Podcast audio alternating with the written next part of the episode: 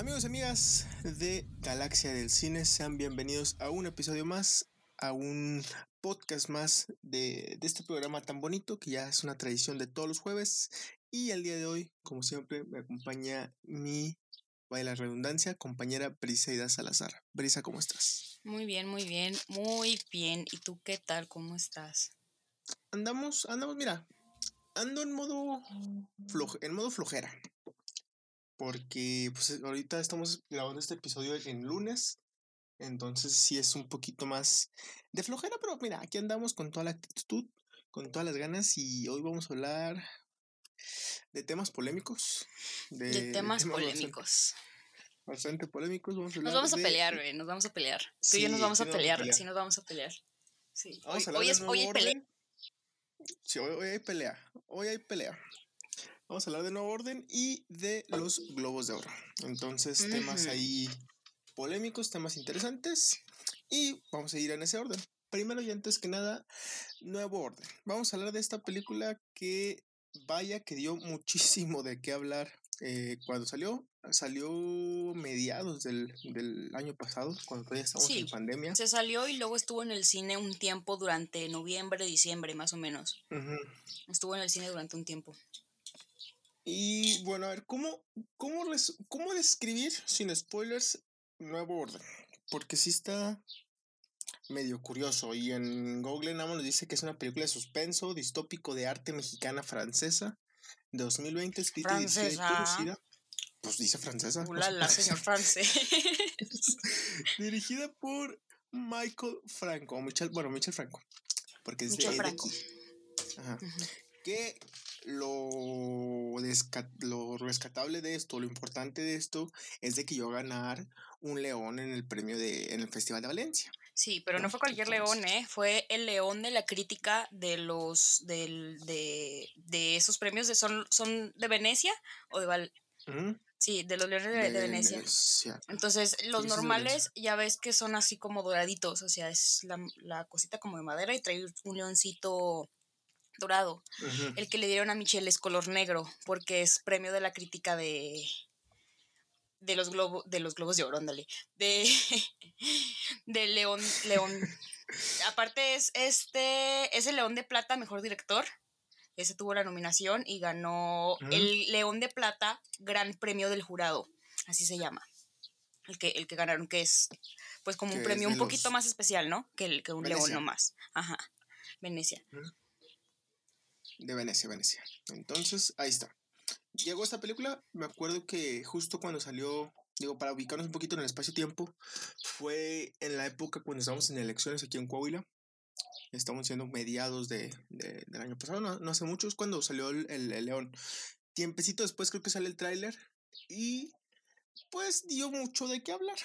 Dio mucho de qué hablar. Fue un minuto y medio, eh, lo, lo, interesante aquí es de que una película mexicana por fin estaba dando mucho, de, o sea, muchísimo de qué hablar en redes sociales que no sea de comedia. Pero luego detonó todo y todo se fue básicamente a la mierda, ¿no? Sí, tanto nacionalmente como internacionalmente. Total, o sea, la reputación se fueron por los suelos y creo que mucho cae en la responsabilidad de Michel Franco con algunas declaraciones que dio, pero ahorita lo predicamos de eso. A ver, eh, nuevo orden. Nos habla así sin spoilers. Básicamente, o bueno, les voy a contar así la historia. Es una fiesta y de repente, eh, ¿cómo podríamos decir? Como lo retrata la película, tal cual sería eh, la clase eh, más baja, la clase pobre, uh -huh. se empieza a revelar contra el sistema en general y específicamente contra la clase alta, ¿no? Más o menos es algo así lo que retrata la película. Este es una hora y media. Eh, el elenco, que el elenco sí está bastante interesante. Tenemos, mira, déjame buscar el elenco.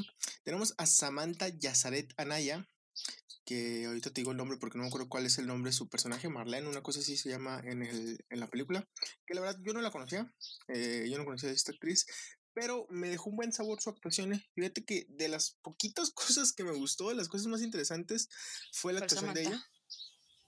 Marian, se llama Marian. Ah, te entendí, Samantha. Yo, ¿cuál? No, es ¿Cuál no, Samantha? dije Marlene. no, es Marian, Marian. que es la actriz principal de, todo el film. Eh, tenemos a Diego Boneta, que es, es Daniel. Teníamos a Darío Jaspek, que Darío ha participado en La Casa de las Flores. Casa de La Casa de las y... Flores. Iba a decir La Casa Papelera. Sí, Lisa Owen. Fernando Cautle, que él también ha estado en varias películas, Patricia Bernal, Mónica del Carmen y otros actores y actrices más. No sé si hay alguien más relevante que se me esté pasando.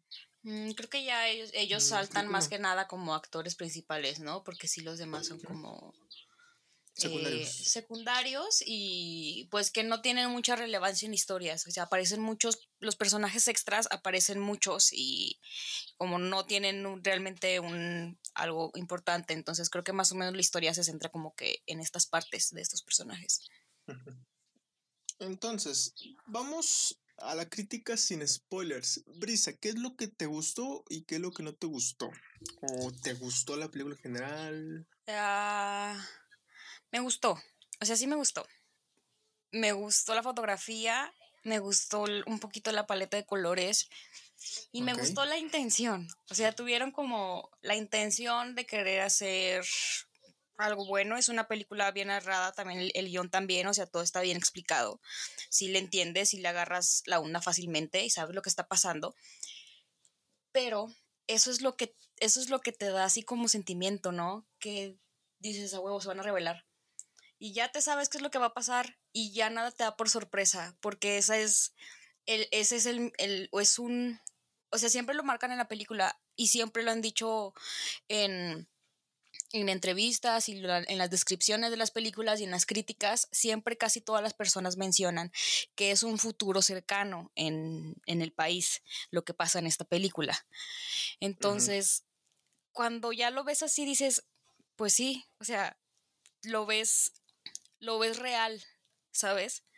Entonces creo que ese es como el, feeling que te deja la película, que sí, sí es de suspenso y sí te da miedo. La neta, a mí sí me dio culo. O sea, sí dije, no mames, qué feo. O sea, qué, qué, qué gacho. Pero al mismo tiempo, pues, no sé, o sea, como que lo ves, sí lo ves real. Sí lo ves, no próximo, tal vez, ojalá y no, pero sí lo ves real. Sí lo ves como una posibilidad, más que nada y no me gustó tampoco. pues sí, creo que sí se pasan un poquito en algunas cosas. Más que nada la, victimización de ah, la clase alta. La, la, victimización, o sea, como que sí se quisieron dar mucho la idea de, los, de que los blancos también sufren racismo o el racismo a la inversa. Que pues sí, no. O sea, es como que tampoco te pases de lanza. O sea, todos sufrimos lo mismo. ¿Y tú, señora Mauri, qué fue lo que te gustó y qué fue lo que no te gustó? Mira, tengo un dilema con esta película. Eh, no podría decir que es una relación, amor-odio porque no, no, no es como que llega el amor con esa película. Mira, primero, aplaudo el hecho, de que siempre lo he dicho, de que se hizo una película distinta a la comedia, ¿no? O sea, aplaudo ese sentido. Mm, yo siempre he dicho que hay que empezar a ver cine que sea fuera de comedia, ¿no? Fuera de, lo comercial, por así decirlo. Aplaudo que tengan un, buen elenco, un elenco interesante. Eh, el hecho que pongan a este, a este Boneta en una película que no es de comedia, o sea, que le invirtieron un buen de dinero. O de romance o de novela. Eh, ¿Cómo? o de, romance, o de novela. Sí, totalmente. Entonces, aplaudo ese sentido aplaudo ese, esa, esa situación, me parece eh, bastante acertado. Pero también tiene sus cosas negativas. Muchas, muchas cosas negativas. Yo la, la verdad no le encontré mucho sentido. Hay violencia injustificada. Que yo no estoy en contra de que una película se vea o muestre la violencia. Digo, en películas mexicanas hemos visto muchísimos. Y es algo que comentamos con Promising Young Woman, que te saca un poco de onda la, la escena, bueno, pues, alerta de spoiler, para que si no lo han visto, la escena final donde queman eh, el cuerpo de la protagonista, que sí te saca de onda porque no es una película mexicana y aquí pues todo lo contrario, ¿no? Entonces como que es algo que ya te esperas, pero no sé qué tan bien empleada o justificada está. Este, no es como una película de Luis Estrada, como, no sé, la ley de Herodes o como la dictadura perfecta que tiene mucha violencia, pero te la justifica. Aquí no sé del todo muy, muy bien el por, el, el por qué mostrar algunas escenas. Creo que el mensaje como tal, creo yo que el, mensaje que quiso dar, o el mensaje que quiere dar, es no tanto el rico contra el pobre, porque a veces, o sea, la película a veces sí se siente así, y el tráiler no hace justicia a lo que es la película, eso sí, totalmente cierto. O sea, creo que en un minuto y medio es imposible eh, más o menos decir de lo que va a tratar una película que dura creo que una hora y media o una hora cuarenta, una cosa así. Entonces, pero creo que esa victimización estuvo súper mega exagerado. O sea, a pesar de que sí hay momentos donde, pues, porque vemos la historia de dos personajes, ¿no? De la familia rica con esta Marianne y toda su familia. Y por otra parte tenemos al otro personaje que se llama Christian, que Christian, eh, su mamá es una de las personas que trabaja en la casa, eh, limpiando la casa con la señora, este, haciendo comer, preparando tal, tal, tal cosa, ¿no? Entonces vemos esas dos historias entre un personaje, entre, entre ambas clases sociales. Y, y si se ve esa diferencia que quiere poner entre la clase alta y la clase pobre y cómo esa, ese problema que hay en México, que, es esa diferencia de, clases que hay. Pero creo que cae mucho en la victimización y cae mucho en el, ay no, güey, los ricos, pobrecitos. Creo que, o sea, sí siento que, o sea, si es una película de suspenso, sí, sí me dio miedo, no tanto la situación, no tanto la historia, sino el cómo está narrada. O sea, la narrativa está muy bien. Si quitamos los primeros 20 minutos, que son la fiesta, que no pasa así cosas súper mega interesantes, después de esos 20 minutos te o sea, vas a estar enganchado con la película. O sea, no hay momentos donde baje el nivel de intensidad. Porque cada personaje, cada historia tiene su motivo por el cual va aumentando la tensión. ¿no? O sea, con Marlene tiene su historia y va pasando esto. Con Diego Boneta en la casa está pasando algo. ¿Cuál Marlene? ¿Cómo se llama? Marian. Marian, Marian, No sé por qué digo Marlene. y ya lo habías dicho Marian, ¿eh? Ya. Sí, ya y había dicho Marlene. Es que me quedé con Marlene al principio. Pero bueno, con Marian está su historia. Y te va manteniendo picada, que es la historia un poquito más fuerte. Con el este Diego Boneta tienen otra historia. Y con Cristian, el chavo este, tienen otra historia totalmente distinta. Entonces, de los puntos eh, positivos, es eso. Eh, tiene muy buena narrativa y tiene muy buen ritmo, muy buen ritmo. Me gustó mucho el ritmo que tiene porque, mm, o sea, te deja picado. Yo vi esta película en la noche, tipo una de la mañana, porque no tenía cómo dormir. Dije, ¿qué hago? Pues veo la película. Este, y realmente nunca me dio sueño. O sea, dije, ah, está, o sea, esa parte está, está chida. La fotografía está muy padre también. Este, la fotografía está muy, muy, muy, muy padre. Me gusta mucho la.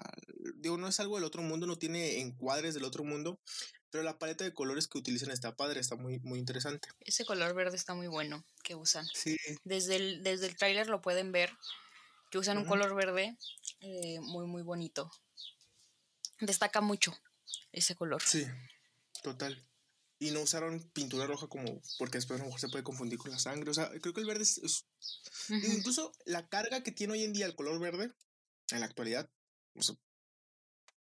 tiene mucha carga el verde hoy en día. Sí, es un color como de protesta, un color como de alerta.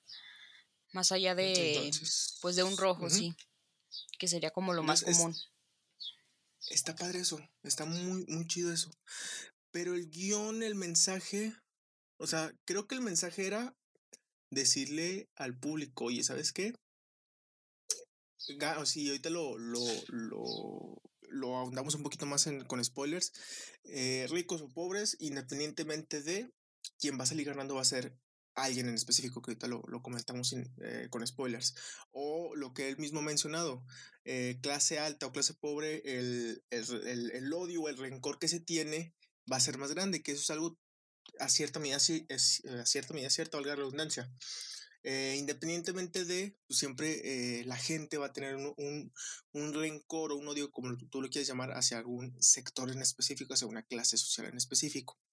Pero cuando más de la mitad de las personas que vieron la película no entendieron el mensaje y realmente creen otra cosa, porque así también parece que es una película de ricos contra pobres y que parece más una película de miedo para los ricos pues quiere decir que algo está mal en el guion o que algo mal hiciste. Porque, o sea, fue un factor común y estamos hablando de que Washington Post habló de esto, el país habló de esto, o sea, los medios más importantes de México y a nivel internacional hablaron desde ese punto de vista. Entonces, algo pasó en la narrativa que se hizo mal. Entonces, digo, no es un Parasite, no es un, porque mucha gente lo estaba comparando con Parasite. No es un Parasite como tal. No. Pero sí tienen la, el mensaje de querer eh, mostrar las clases sociales y mostrar la diferencia entre clases sociales. Una bien ejecutada y otra medio tambaleándose, que fue el caso de, de Nuevo Orden. Entonces, no sé, terminé muy, muy confundido. Terminé medio asqueado también con, con porque tiene escenas muy, muy, muy, muy fuertes, que está bien, está bien. Este, yo estoy de acuerdo que la película no tiene que por qué complacer al, al, espectador. está muy bien. Y de hecho las actuaciones a mí me gustaron mucho. La actuación de, te digo, de la actriz principal de Marianne. muy buenas. De, Nalan, de, de Nalan, Nayan González, muy chidas. Diego Bonito también muy, o sea, se me hace bastante de acuerdo su papel. Este, pero no sé, hubo ese, hubo ese algo. Pero no sé si a lo mejor, si Michael Franco, o Michel Franco, pues, no hubiera dicho sobre que usar el término de white, white sea discriminación y que el, el, racismo a la inversa sí existe, no sé si, si Michel Franco se hubiera hablado esas palabras, hubiera cambiado mi percepción de la película, o en general hubiera cambiado un poco la percepción de la película. Entonces, es, esa es como que la duda que tengo y, no sé, está rara, está muy, muy rara la película. Entonces, ¿cuántos, ¿cuántos planetas le das?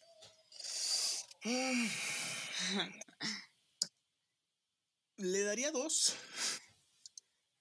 Pero como es una película que no es de comedia y que es mexicana y que al menos trata de hacer algo distinto y logra hacer algo distinto y tiene sus momentos, no sé si 2.5 o 3. Vamos a ponerle 2.7, ni tú ni yo. Me quedaría en 2.7 a lo mejor. La okay. Yo sí le doy un 3. ¿Sí? Sí, unos, unos 3 planetas. Ahí. Entonces. Puede ser. Cuéntame, dime, dime, dime. No, que el tuyo puede ser, haz de cuenta, así de que un planeta, una luna y un meteorito. El mío es un planeta y una luna más o menos. Cada vez estamos agregando más sistemas de medición aquí. No, un planeta, la, el cinturón de Orión, y así nos vamos a llevar. Este, véanla, vean la película, cuéntenos si, si les gustó o no. Obviamente no es una película para, para todo público, no es una película para, para niños, ni mucho menos. Tiene escenas bastante, bastante fuertes desde el inicio, casi desde el inicio.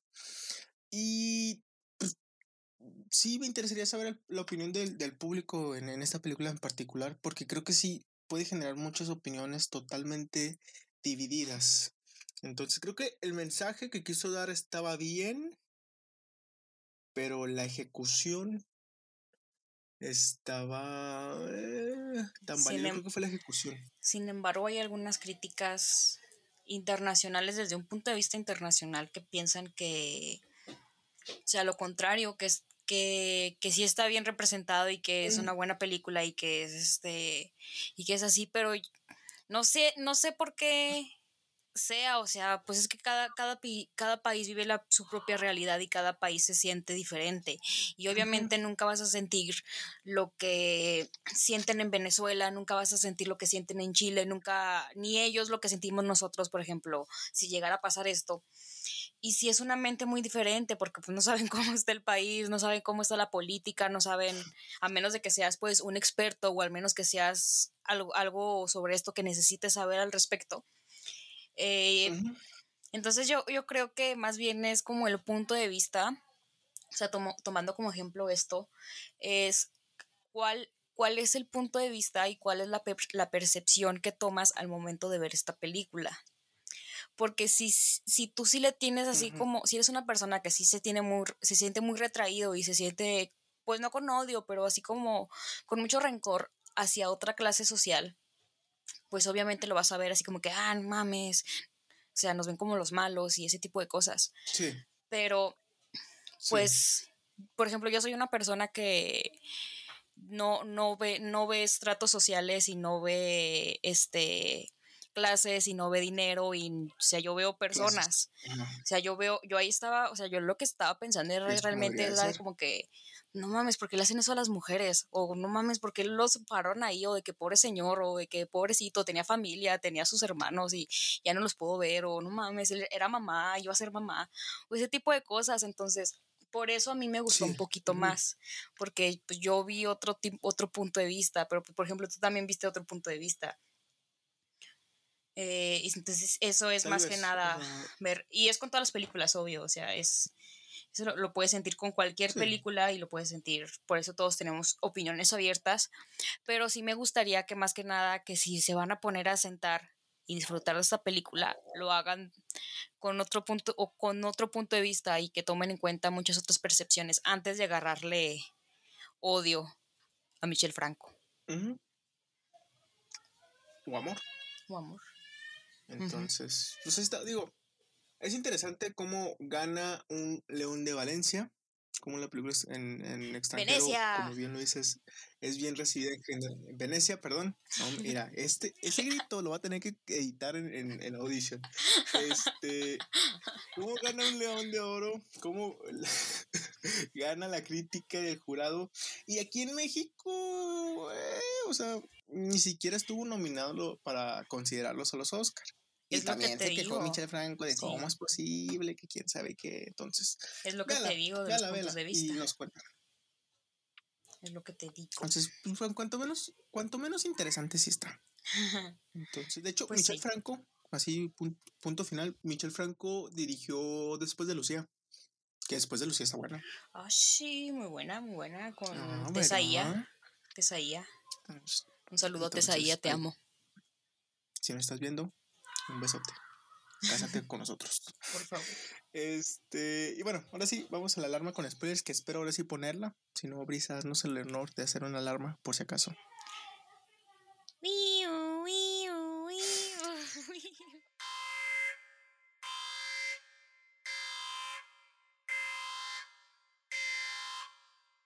Y bueno, ahora sí, eh, regresamos ya eh, después de esta alarma y algo que quería comentar algo que quería decir es la algún un detallito que pudo haber arreglado la película. No sé si tú estás de acuerdo que es la diversificación.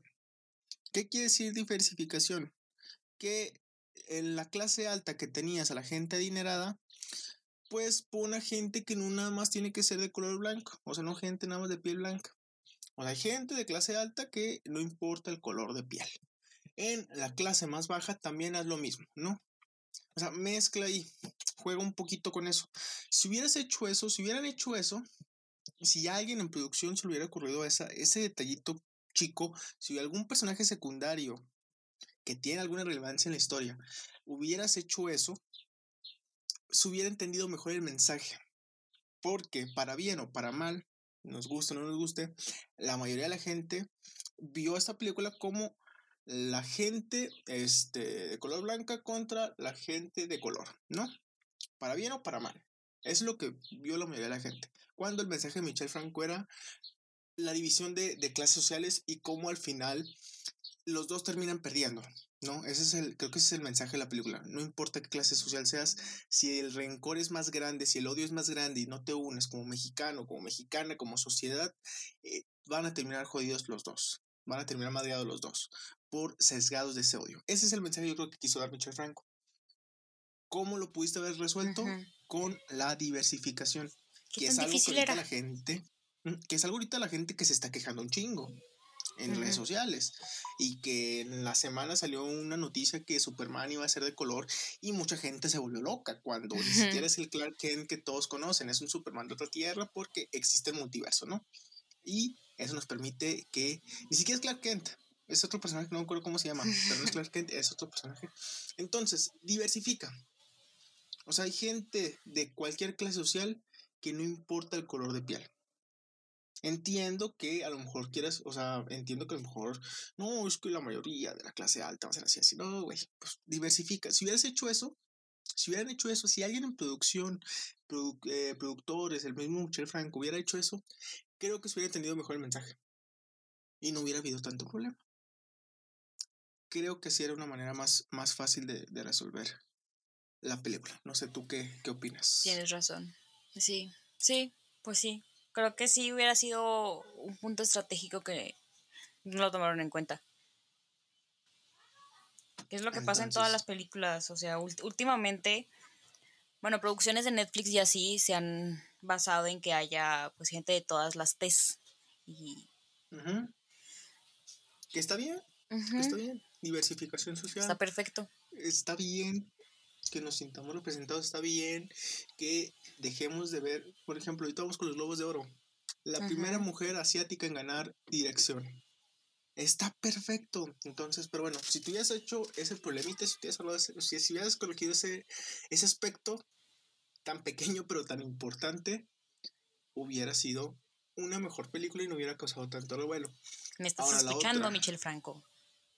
la otra, este, ¿qué pedo con Michel Franco y sus declaraciones?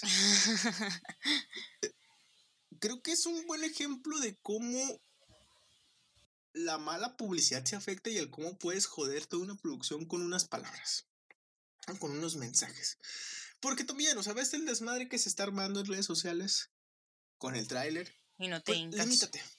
Sí, o sea, te das, te pones de pechito y no, el racismo a la inversa, el término de white también es discriminación, que sabes que va a generar polémica, ¿no? Tenga quien tenga la razón, si sea cierto o no, lo que tú quieras, bla, bla, bla, X, Y, Z, va a generar polémica y al final eso va a ser malo. No sé también, eh, los accionistas de la película habían dicho, güey, te estás mamando, bájale de huevos, pues no es la inversión. Y qué pena, porque creo que esta película se quedó en lo que pudo haber llegado a ser. Qué feo. ajá, o sea, hubiera sido una gran, gran película. Y hay películas mexicanas que retratan eso. Y se me olvidó decir esto en, Sin Spoilers. Los Olvidados. Este, de Muñuel. Te habla sobre la clase eh, pobre, de no, no recuerdo qué años, pero esos muchos, muchos, muchos años, de cómo cometen delitos porque el mismo sistema no ve a la gente de abajo. El mismo sistema no le interesa a la gente de abajo. Es lo que cuenta la película. Ese es un claro ejemplo de cómo es una crítica al sistema sin caer en este conflictos de más. Pero bueno, es, lo que, es lo que quería sacar. Quería nada más sacar ese, ese, ese aspecto, ese punto para así a comentar eh, algunas escenas en particular. Pero sí, Michel Franco, gracias por hacer esta película y te odio a la vez por, por lo que pudiste llegar a ser, pero bueno. Eh, tiene mucho futuro, tiene mucho futuro el director. Eh, les digo, después de Lucía es muy buena película, no hubo orden ya de qué hablar. Entonces, está, está interesante, nada más hay que pues centrar un poquito más las, las ideas. Échale ganas, échale ganas, Aquí, aquí estamos para ti. Vi, vi entrevistas, porque tuve que ver entrevistas de este güey para ver qué, qué pedo. Y él dijo, cuando estoy haciendo cine, no no pienso mucho en el mensaje. Es como que, güey, si estás haciendo una película que critica al sistema, pues yo creo que el mensaje sí es muy importante. No, sé. Digo, si estuviera haciendo una película de comedia, una película animada, una película sobre, no sé, eh, Marlene y yo, que se muere el perro, ¿no? No, ok. El mensaje a lo mejor no es así, puta, lo más importante, pero si estás haciendo un, una película con crítica a la sociedad, pues, güey, el mensaje sí creo que es importante. Este, pero bueno, ahora sí, vamos con escenas en particulares que me gustaron. Eh, mira, me gustó el tema del ejército. Me gustó el tema del ejército y la cuestión de que ellos terminan eh, beneficiándose de todo este desmadre, ¿no? Que ese es el mensaje, yo creo que de la película, como una militarización, como al final clase social se pelea contra clase social, ¿quién va a terminar beneficiados? ¿El gobierno? O más que el gobierno, pues las, las autoridades. que también, o sea, nos muestran las autoridades que son unas hijas de puta, que eso no es como un secreto a voces, no estamos generalizando ni para nada, pero pues es lo que sucede en la película y pues es algo eh, muy parecido, ¿no? Entonces está padre ese, ese sentido de eh, cómo a esta, a esta chava, a esta Marianne, la terminan secuestrando los propios soldados, el propio ejército, y que este, terminan pidiendo 10 millones de pesos de las dices, a la verga, 10 millones de pesos. Este, hay otra cosita, güey, otra cosita. ¿Qué? Cuando el señor, el señor va a la fiesta, que necesitaba 200 mil pesos, y cito textualmente, la mamá le dice que a no sé quién le regaló un sobre de dinero, ¿no? Y dice, este es el 1% nomás de lo que las, las mordidas que le da tu papá, una cosa así. O sea, que lo que le dio es el 1% de lo que gana, con puras mordidas al señor. Güey, si necesitas 200 mil pesos, si hubieras pedido 10 mil varos a cada asistente de ahí, hubieras sacado los 200 mil pesos de volada. ok. Porque, o sea, estamos hablando de gente de un alto poder adquisitivo y estamos hablando de quién sabe cuánto dinero tenían los sobres, ¿no? Pero tenían lo suficiente como para dárselo al señor, porque pues, eso da a entender. Güey, es una cooperacha. Entre, oye, güey, suéltate 5 mil pesos, que obviamente suena mucho, pero como son, como, como son el. Pues sí lo hizo, ¿no? los personajes, pero lo hacen con tres personas nomás. La señora, ah, sí, espérame. Y le contó como 40 mil pesos, pero nomás, o sea, 40 mil pesos entre tres personas. Tres personas y ella, ponle que cuatro. Era bien fácil, ¿no? Así llegó de que, este, préstame cinco mil pesos. Préstame cinco mil pesos. Ajá. Güey, es una cooperachilla. Eran como 30 güeyes, eran como 20. Eran más. Si sacabas. Ah, bueno, bueno. Eran como 30, pues, más o menos. Es que si no, no si era un chingo. De 5 mil, de 10 mil pesos. Que es algo que, de acuerdo a la película, pueden pagar sin problema. Y hubieras juntado los 200 mil pesos o al menos muy acercado. Entonces, digo, eso, eso es un, detallito que no, no, afecta mucho a la trama, porque pues no es como que el señor hubiera sido el héroe independientemente de. Este, y otro punto que se me hace muy, muy importante. Creo que sí debieron haber eh, dado un poquito más de contexto al conflicto que se tenía o el cómo inició. Porque literal, o sea, no está mal que la película nos, nos está ambientando y nos diga, ¿sabes qué? Vivimos en tal año y ya hay una revuelta, ¿no? Pero no sé, creo que para el tema que estás tocando o para entender un poquito más o para empatizar un poco más, porque al final yo no logré empatizar con los personajes, creo que a lo mejor sí hubiera estado chido que explicaran un poquito el, por qué, porque desde el inicio que la chava se está probando el vestido de boda, ya se ve que hay conflictos y ya se ve que hay un desmadre. Y de hecho está ah, padre esa fue una de mis escenas favoritas, y ahorita platicamos. De hecho, está padre que estén haciendo los, la gente, la clase alta de la sociedad, estén haciendo fiestas cuando hay un desmadre y ellos están conscientes que hay un desmadre afuera de la ciudad. Eso está muy chido y eso es algo muy, muy real y lo podemos ver en muchísimos aspectos o lo podemos ver con el tema del COVID. Que aquí no voy a quemar a gente de aquí de Torreón, pero cuando estábamos en un punto alto, eh, autoridades, vamos a ponerlo así, o gente importante aquí de Torreón hicieron una fiesta masiva entonces algo muy parecido a lo que, a lo que eso digo, más o menos. Entonces, este, eso es lo, lo padre. O sea, creo que el valemadrismo que se tiene, eh, a pesar de, la, de, de, lo que está pasando alrededor, creo que eso, eso está muy, muy chido. Ahora sí, ¿qué me vas a decir de, de la escena de, del vestido de bodas? No, pues sí, eso exactamente, que, que, por ejemplo, esa escena al principio donde está con el vestido y avientan la, la pintura, o cuando pues está la boda y que está empezando, y como que todos, todos o sea, saben de que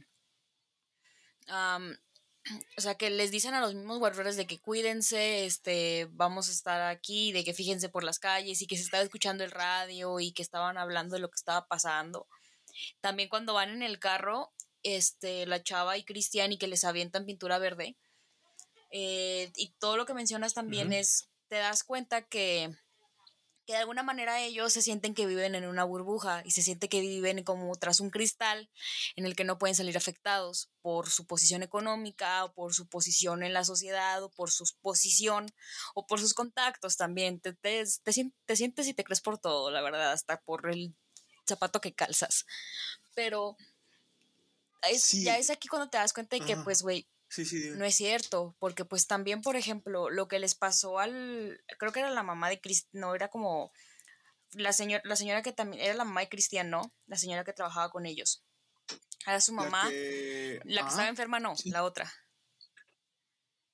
La otra señora. Sí, la señora, o sea, la mamá de Cristian. Ajá. Entonces, entonces, también lo que les hacen hacer a ellos, o sea, como de que pues, quieres salvar a tu jefa, pues tráeme tanto dinero, o sea, o sea, tener que ir, luego traerse el dinero, correr el riesgo, porque de alguna manera pues los quieren ayudar. Ahí se ve así como el, pues el, el, ¿cómo, cómo explicarlo? El poquito sentimiento que se llegaría a tener que a veces se representa también en algunas películas, por ejemplo, como en Amarte duele, que cuando creces toda tu vida con una persona que pues trabaja para ti y que te cuida y así, pues le agarra cierto cariño y le agarra cierta este cierta comprensión y cierto y cierto querer querer, tener razón de ayudarlos, pues, que era lo que estaba haciendo Marian, por eso se estaba saliendo, ¿no? Para ir a poder ayudar a depositar al hospital para que pudieran atender a la señora que la cuidó cuando ella estaba chiquita. Y la verdad, eso también, como lo que se muestra también en, ¿cómo se llama la película de donde sale Emma Stone, que escribe el, el libro con las, con con los comentarios, con los testimonios de las, de las señoras que trabajaban también con las familias ricas en los 40, creo, los 50. es que no me acuerdo cómo se llama esa película. ¿La de Historias Cruzadas? Historias Cruzadas, ajá. Sí, no, Historias Cruzadas. Sí, es más o menos, yo le quise también dar un poquito de sentido de eso.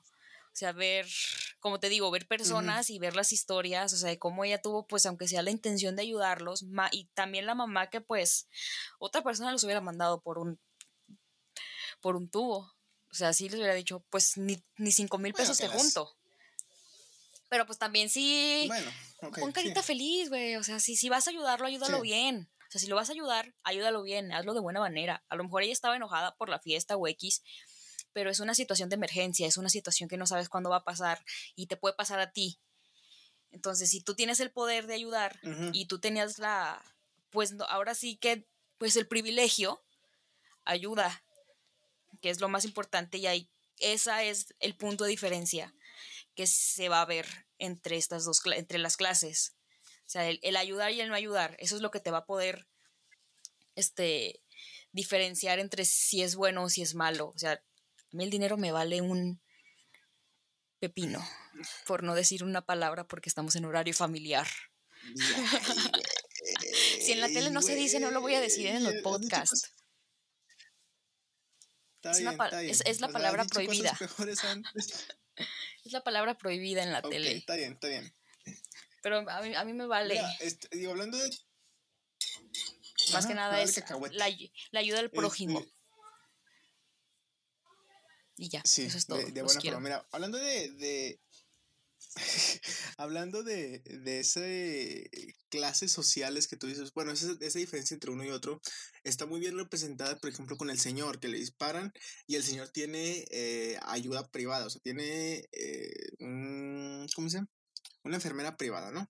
Cuando ves la contraparte del otro señor que fue a pedir dinero cuando no tiene a nadie. Pues está padre ese, ese contraste entre uno y otro que más o menos que creo que es lo que querían mostrar.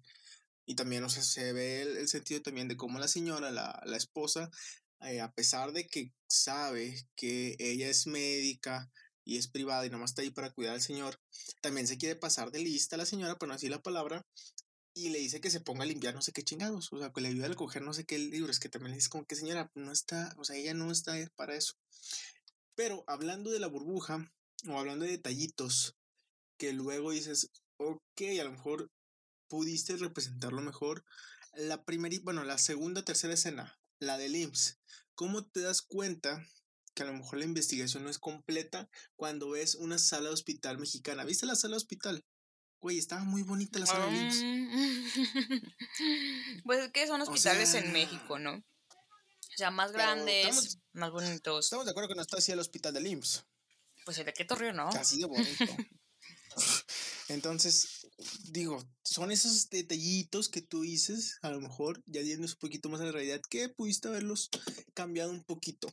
Este, también otro tema interesante, cuanto, cuanto menos interesante es la violencia que se muestran. Que, ay, cabrón, sí, sí, sí me asusté. Sí, yo también. Con la fuerza, con los soldados, güey, cuando le, con la escena este del chavo, que le hacen algo cuando están en un video que no, no quiero mencionar, que le quitan su pantaloncito y luego le hacen algo, sí es como que, ay, cabrón. Entonces, digo, la violencia justificada. Se siente feo. Sí, sí, o sea, esa o sea, toda la historia de, deja como dijiste, o sea, con un, como con una punzada, así como de que, ay, güey, ¿por, ¿por qué?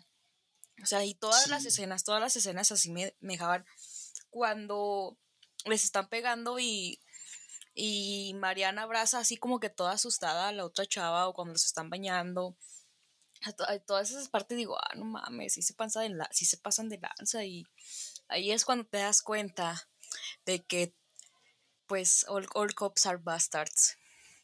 All chotas are bastards.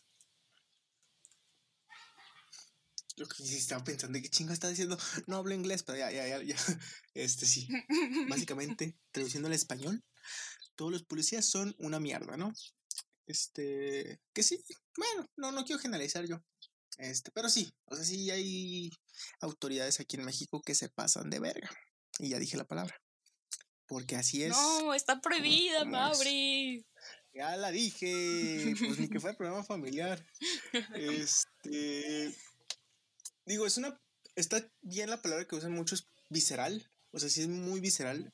No tiene nada de censura, te muestra tal cual la violencia que es. Digo, o sea, no, no, tiene como que ciertas escenas que no te muestran, pero, o sea, güey, te muestran el pre. La escena de la violación que, que hacen con, con, esta chava también está muy, muy, muy cruda con, con Marianne.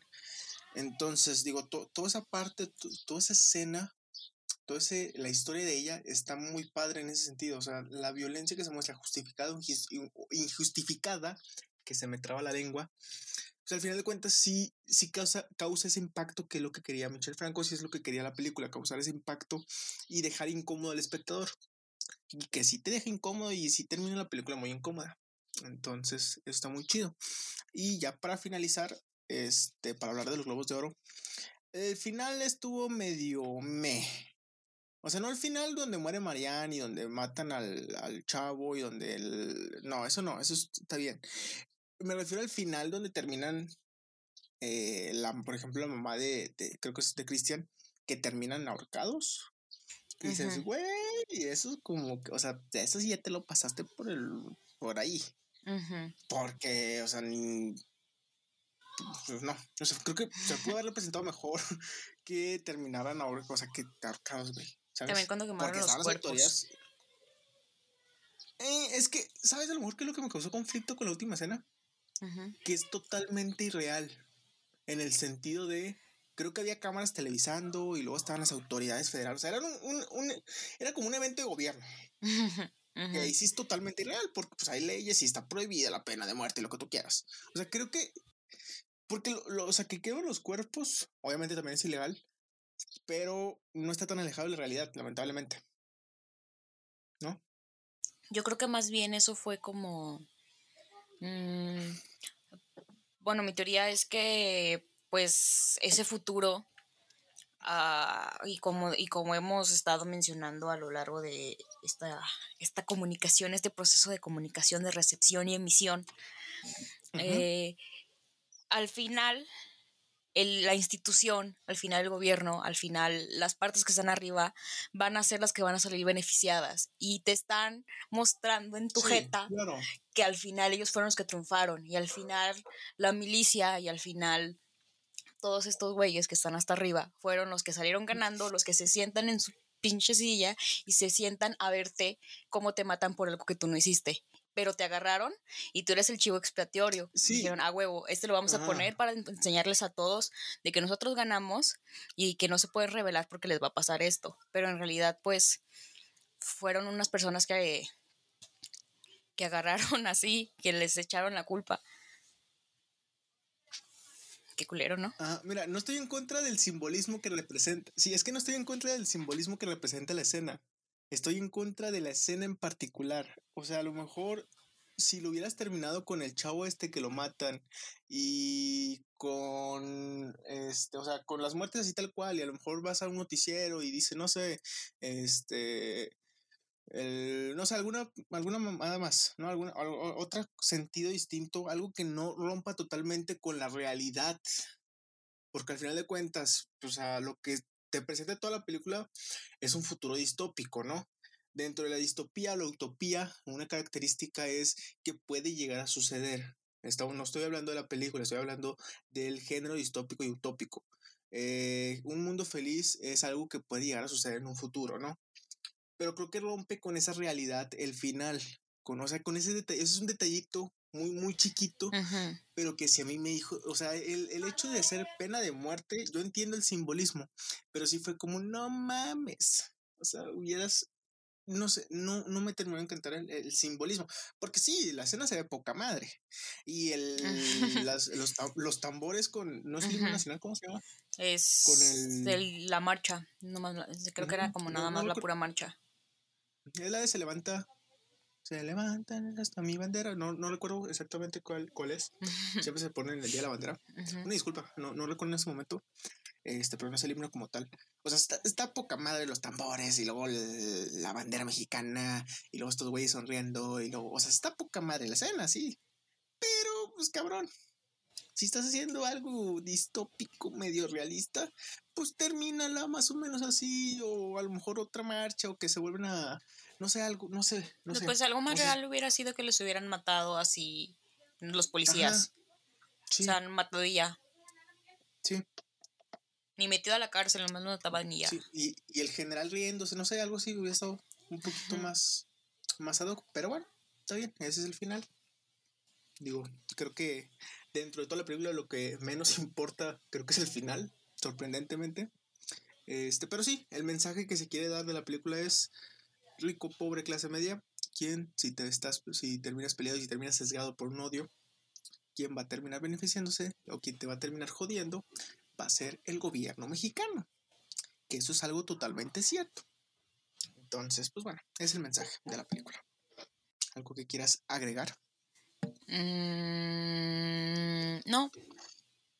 Entonces. Ya hablamos ahí todo. Vamos a hablar de los globos de oro. Este podcast va a alargar un poquito porque pues, vamos a hablar también de los podcasts, de, podcast, ¿eh? de los globos de oro. A ver, globos de oro. Globos de oro. Este domingo fueron tres horas de Globos de Oro, fueron dos escenarios distintos. El público que estaba ahí era totalmente eh, gente de primera línea de, contra el COVID, es decir, eh, enfermeros, médicos, médicas, este, y pues no hubo, todos los nominados estuvieron en sus casitas, ¿no? Vamos a ver cómo, qué tal estuvo los, las nominaciones, qué tal estuvieron los ganadores. Este, yéndonos así con el país de, de las primeritas, de, hasta abajo, hasta abajo de las nominaciones. Eh, actor de reparto, se lo lleva John Boyega por Small Axe en, en, televisión, perdón. Mejor actriz de reparto se lo llevó Gillian Anderson por The Crown, que The Crown fue la absoluta ganadora en televisión. No hubo nadie que se le acercara. The Crown, tres temporadas la reina de Netflix y la demostración de que Netflix sigue siendo poderoso con las este con las series. Eh, ¿Qué más? Mejor ah, actor, miniserie y o película. Mark Ruffalo. Mark, Ruffalo. Por la innegable verdad que el innegable. Ajá, dime. I know this much is true. De HBO. Oh, la innegable verdad que tengo muchas ganas de verla. Eh. también. el, el resumen. Son seis capítulos por lo que leí, son seis capítulos, HBO está corta. Y dice, las vidas paralelas de dos hermanos gemelos, Dominic y Thomas Birchey cuentan una historia de traición, sacrificio y perdón. Entonces ahí está. Mike Ruffalo, la verdad, es un actorazo. Digo, más allá de este Globo de Oro, eh, ha hecho Spotlight, ha hecho muchísimas películas muy, muy, muy interesantes. Entonces, pues, felicidades por ese Globo de Oro y ojalá comentemos la miniserie en capítulos posteriores. Muy bien. Eh, ¿Qué más, Brisa? Este, ¿Qué más tenemos? Eso lo quiero decir yo y me da mucho, mucho sentimiento bonito decirlo. Mejor actriz eh, de miniserie y o película hecha para TV, Anya Taylor Joy por The Queen's Gambit, Gambito de Dama. Muy merecido, ¿eh? Eso, mamona. Qué wow, qué bueno. Eh, mejor actor de comedia en televisión, Jason Sudeikis por Ted Lasso de Apple TV. No la he visto, pero pues es comedia, entonces supongo que por el actor ha de estar buena y pues ganador del Globo de Oro, el señor. El mejor serie también. Este señor es el. ¿Has escuchado una canción de Jenny Rivera que se llama. Eh, ay, pero es cuando le presta el marido. Que le dice, tú le quitas la ropa, tú le, tú le lavas la ropa y yo se la quito. Esa canción es, es la canción. Cuenta, el chisme, cuenta el chisme. Es la canción de Jason, de Jason Sudeikis, Harry Styles y, y Olivia, la esposa. Porque ya ves que estaban saliendo. Entonces, mira, está el Jason Sudeikis, pobrecillo. Hay fotos donde podemos ver a Harry Styles y a. ¿Cómo se llama la.? Déjame persino.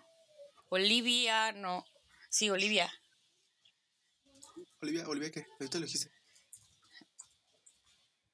Olivia White. mientras, lo, buscamos. Olivia, White. Y Harry Styles, bueno, Olivia tenía una relación con este Jason, ¿no? Pero por recientemente hay unas fotos donde Harry Styles y Olivia se ven muy juntitos, muy agarraditos. De hecho, tuvimos una pelea en, un grupo de, del salón con un profesor donde él afirmaba que ya estaban saliendo y nuestra compañera Diana Cuña no podía creerlo.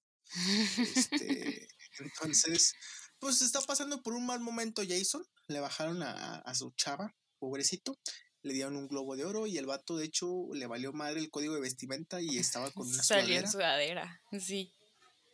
Que a muchos les valió madre el código, güey. O sea, había gente en pijama, este, que bueno, está bien, están en sus casas, están en sus casas. Entonces, bueno, ahí está. Es la querida socia. Querida socia. Pobrecitos. Ya pues, lo siento. Pero bueno, siguiendo. no, espérate que te, que te robe. O sea, tú tienes una pareja y te la roba Harry Styles. No puedes hacer nada, güey. ¿Te sientes, o sea, pero te sentirías bien? O sea, sí te sentirías mal porque, pues, güey, tu pareja.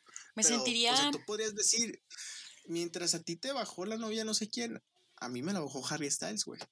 No puedes competir contra eso. O sea, es como de, ok, está bien. Muchas gracias. Ahí nos vemos. Me invitan a la boda. Es como, oye, ¿una relación de tres o qué? Yo mm. intentaría, güey. Yo, intentaría ser más tercio. Así, ya sé que ustedes dos, pero pues, ¿juega o qué? Querida social. Este, mejor serie limitada eh, o película televisiva, Gambito de Dama. Eh, mejor actriz de serie, comedia o musical, que aquí estaba interesante. Teníamos a Lily Collins, teníamos a Katie Coco, o sea, esta Penny en la teoría de Big Bang. Tenemos a Ellen Falling, a Jane Levi, pero ganó Catherine O'Hara por Screech Creek, que también ganó mejor comedia o musical, que no la he visto. Creo que tampoco tú, Brisa, o sí. No, ¿verdad? No. Entonces no, no podemos comentar eso, pero pues qué chido. mejor actor de serie dramática, Josh O'Connor por The Crown. ¿Y quién crees que se llevó mejor actriz de serie dramática? Emma Corrin. Emma Corrin por The Crown. Es decir, la pareja real se llevaron el oro, nunca mejor dicho. Entonces, tengo muchas ganas de seguir viendo The Crown. La verdad es de que me quedé nada más en la primera temporada. Que The Crown también ganó mejor serie de televisión ah, serie dramática.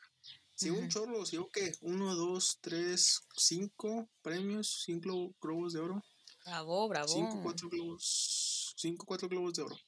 Eh, mejor canción original, Laura Pausini, mira, ¿quién lo diría? Laura Pausini. Y yo sí. Eh, se llama la canción. Y yo sí, o por lo sí de la vida por delante, creo que es traducida al, español. Y mejor banda sonora, y aquí está algo interesante. Mejor banda sonora tenemos a Cielo de Medianoche, que ya lo habíamos comentado que puede estar ahí. Tenemos a Tenet, que tenemos Noticias del Gran Mundo, tenemos a Mank y se la llevó Soul. Que.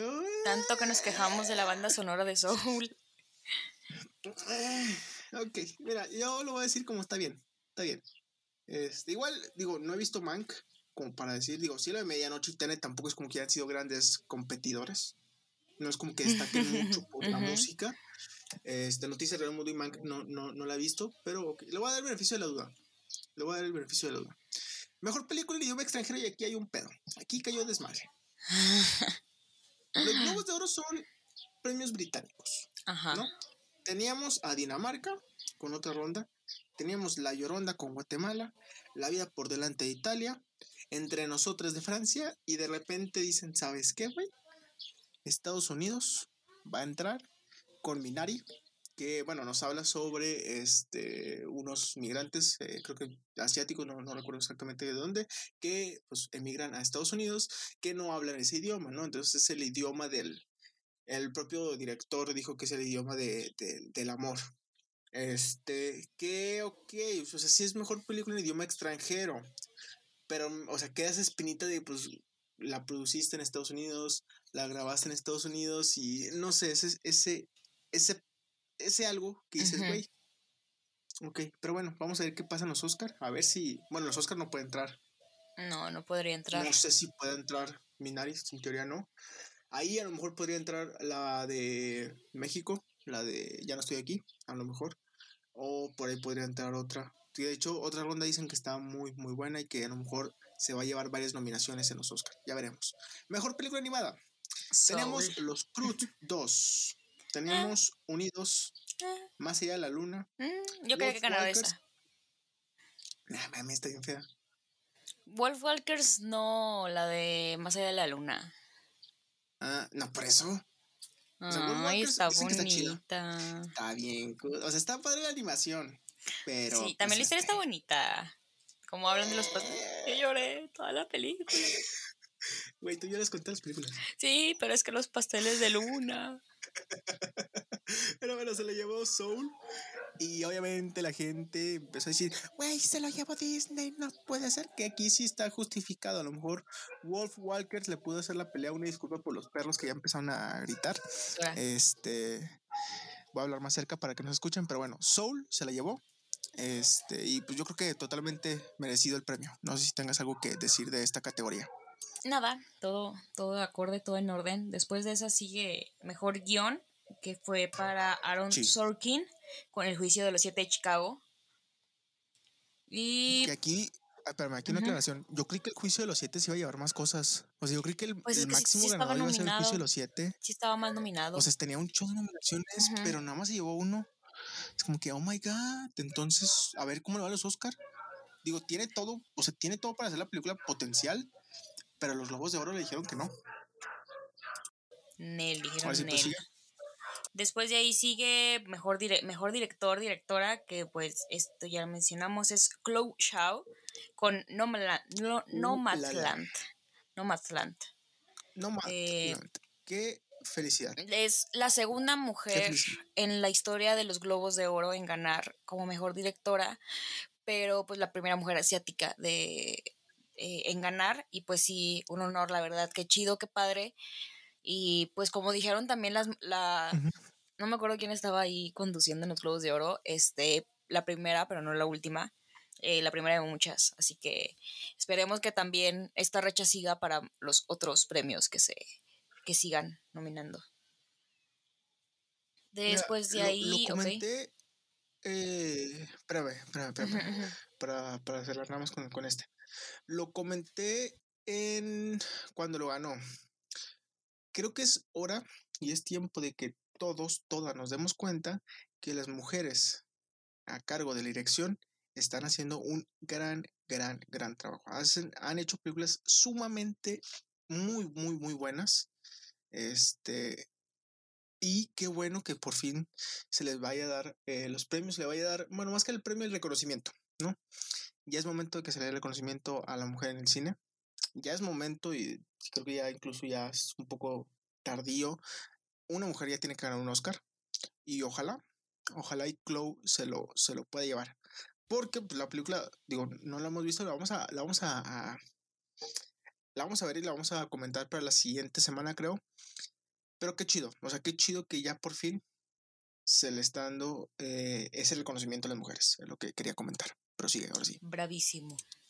Eh, ya son estas ya son de las últimas. Mejor actriz de reparto, Jodie Foster por The Mauritanian.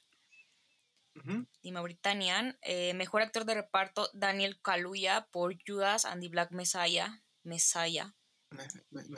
Mesía, que también tengo muchas ganas de verlas. Sí, que está también. En HBO, nada más que nada más HBO Max. Entonces, ya cuando llegue, pues ya hablaremos de ella. Eh, mejor actor de comedia, Sasha Baron Cohen por Borat 2. Ah, ¿Viste Borat 2? No. Está muy, muy buena. Este, Borat 2, igual y vela, no, no, a lo mejor no para hablar aquí, porque no, no hay mucho como que de hablar, porque vamos a entrar mucho el tema político, pero igual y ponla ahí en tu, o póngala ahí en su lista de verla. Está muy padre, o sea, Sasha Bohan, eh, Sasha Baron es un gran, gran actor de comedia, lo ha, lo ha demostrado muchísimas veces. Sabemos, o sea, ustedes saben, es el humor que maneja él, ¿no? Sino el dictador. O sea, ya con el dictador ustedes saben cuál es el humor que él tiene. Eh, vean la película, Está ambientada en justo en el 2020. Está ambientada en el COVID. Está, es una película muy política. Le tira muchísimo a, este Trump. Este, habla mucho sobre las fake news que según esto dice el gobierno, cómo el propio gobierno se contradice, sobre los conspiranoicos, sobre X, Y, Z. Entonces, véala. Básicamente, Borat 2, si no vieron Borat 1, es sobre un periodista eh, extranjero, no, no recuerdo qué país, que pues le vale madre la cultura estadounidense y es un mundo totalmente distinto para él y de ahí se van eh, pasando muchas cosas y obviamente es una de las eh, es una en donde él vive es una de las culturas donde las mujeres están muy reprimidas no donde las mujeres tienen un papel específico en la sociedad. Entonces hacen un poco de, juego con eso es obviamente comedia con crítica y está muy muy buena la película. Entonces que también ganó Mejor película de comedia. Entonces, ahí está. Que por cierto, también, un.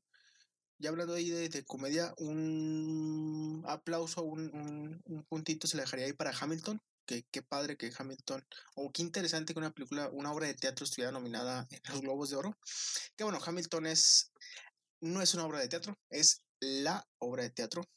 Una de las más premiadas, eh, una de las mejores criticadas, una de las mejores recibidas. Creo que incluso ni siquiera es de este año, de 2016. No sé por qué entró a, esa categoría. No tengo idea, a lo mejor porque la estrenó Disney Plus. No, no sé muy bien por qué habrá entrado. Pero qué chido, qué chido que esté nominada. Obviamente no va a ganar, pero pues qué padre. Este, ¿qué más tenemos? ¿Qué más nos falta? Mm, mejor actriz, de drama eh, fue Andrea Day por The United States versus Billie Holiday. Esa está disponible en Hulu. me dejó. Me dejó sorprendido de esa categoría. Ay, sí. Total. O sea, teníamos a Viola, Davis con la madre de Bruce. Y teníamos a Vanessa Kirby. Vanessa Kirby. sigue siendo, eh, para mí, la, la apuesta fuerte de los Oscars sigue siendo Vanessa es tu gallo, Es tu gallo, Vanessa Kirby. Es mi gallo. O, o, Francis. O sea, tienes a Francis McDormand. Y de hecho, o sea, es, está raro que gane mejor dirección, mejor película, pero no gane mejor actriz. Es como lo que pasó con La Forma del Agua que se llevó película, director, pero en actriz no, ¿no? Entonces es, ahí está interesantillo lo que pasó. Y también teníamos nominada a Carrie Mulligan con una joven prometedora que, eh, o sea, ok, me, me, llamó mucha atención, me sorprendió. Creo que es de las que más me sorprendió. Este, después, actor que hay actor de drama. Estaba Riz Ahmed por The Sound of Metal, que mucha gente dice que debió haber ganado. Voy a ver esa película, no la he visto, pero está en mi lista. Eh, Chadwick Boseman por La Madre del Blues, que es eh, quien salió victorioso. Eh, Anthony Hopkins por El Padre. Gary Oldman, que Gary Oldman es un gran actor de mis favoritos por Mank. Y Tahar Rahim por El Mauritano en, pues, en español. Se la llevó Chadwick Boseman, este, merecido. Para mí, yo creo que sí. Eh, lo comentamos en cuando hicimos nuestra reseña de La Madre del Blues, La Madre del Blues que la pueden encontrar en nuestro Spotify. ¿Qué actuación se llevó? O sea, no por nada dijimos si va a estar nominado, si llega a ganar algo, no va a ser regalado ni mucho menos. La escena donde critica a Dios es sumamente genial. Aparte que el discurso fue muy, muy emotivo, que fue, ¿quién era la esposa de Chadwick? Sí, era su esposa quién, recibió el premio. Entonces, no sé si, si tengas algún comentario de Chadwick, se lo merecía, no se lo merecía. Cero. De acuerdo, ya me lo esperaba. La mayoría de los premios. ¿Qué? ¿Se lleva el Oscar? No sé. Puede que sí. Puede que sí. La, nominación la va a tener. Sí. Pero no lo sé. A lo mejor y sí, fíjate. Yo digo que sí, lo más probable. O sea, si se lo gana, no me sorprendería. Sí, total. Y va a haber mucha gente mamando en redes sociales, pero bueno, como siempre. Eh, después, mejor drama, bueno, por último, mejor drama. Tenemos a Mank, una joven prometedora, eh, El Padre, El Juicio de los Siete Chicago y Nomadland. Y sorprendentemente para mí se la llevó Nomadland. Reitero, yo creo que se iba a llevar El Juicio de los Siete de Chicago. Pero pues ahí está, Nomadland fue siendo la sorpresa de la noche, no se la esperaba nadie, ni siquiera Close se la esperaba, sin duda alguna. este, entonces, pues se va a poner interesante, se va a poner interesante los, los premios. Digo, los Globos de Oro son apenas el inicio de los temporada de premios. Faltan los Critic Choice Awards que son la este, próxima semana. Son la próxima semana. Faltan eh, los BAFTA, el sindicato de directores, el sindicato de actores, que generalmente esos son los que más o menos te dan un, un, indicio de lo que podría llegar a pasar a los Oscar. Porque hay que recordar que la vez pasada, los Globos de Oro en mejor película se llevó 1917 en director creo que también se lo llevó en 1917 este Sam. Pero en los Oscar cambió todo totalmente y quien se lo llevó fue Bon Joon-ho y Parásitos. Entonces, los Globos de Oro mm, ya no están siendo tan referentes como para ver qué es lo que puede pasar en los Oscar. Qué padre que, que, se nominen a varias personas, que se premien a varias personas. Pero bueno, ahí sale el inicio de los premios de la temporada de premios. Una temporada de premios bastante atípica. Eh, una no hay mucho que comentar acerca del, de la ceremonia como tal. Este, mm, fue una ceremonia normal. Va a estar, vamos a ver qué es lo que pasa después con los Oscar, que tienen problemas de rating con este formato, pues a ver cómo le hacen. Este, ¿qué es más? Salió Galgadot, que por cierto, Galgadot, el día de hoy que estamos grabando esto, o sea, lunes, avisó que está embarazada. ¿no? Va a tener un nuevo hijo. Entonces ahí está, mira. Un día antes sales a los globos de oro y al día siguiente anuncia que eres mamá. Eso es una semana redonda, güey. No Esa es una semana productiva. ¿Quién más salió? Salió Joaquín Fénix con, con una chamarrita. Guapo se veía, muy guapo. Muy, muy a su estilo, ¿no? Como que me vale madre estar aquí. Entonces, como presenta, el ganador es esta y ya, bye. Pero pues bueno, este, ¿quién más? Salió esta Salma Hayek. Este, muy guapa. Y poco más. Bueno, en los pre, o en los pre-Oscar, en los pre-Globos de Oro estaba Yalisa Aparicio como conductora, entonces, pues qué, chido, qué padre. Muy guapa, entonces, pues ahí está. Eh, Mandalorian no se llevó nada. Este, no se llevó, digo, estaba compitiendo contra contra Gambito, entonces sí estaba muy complicado.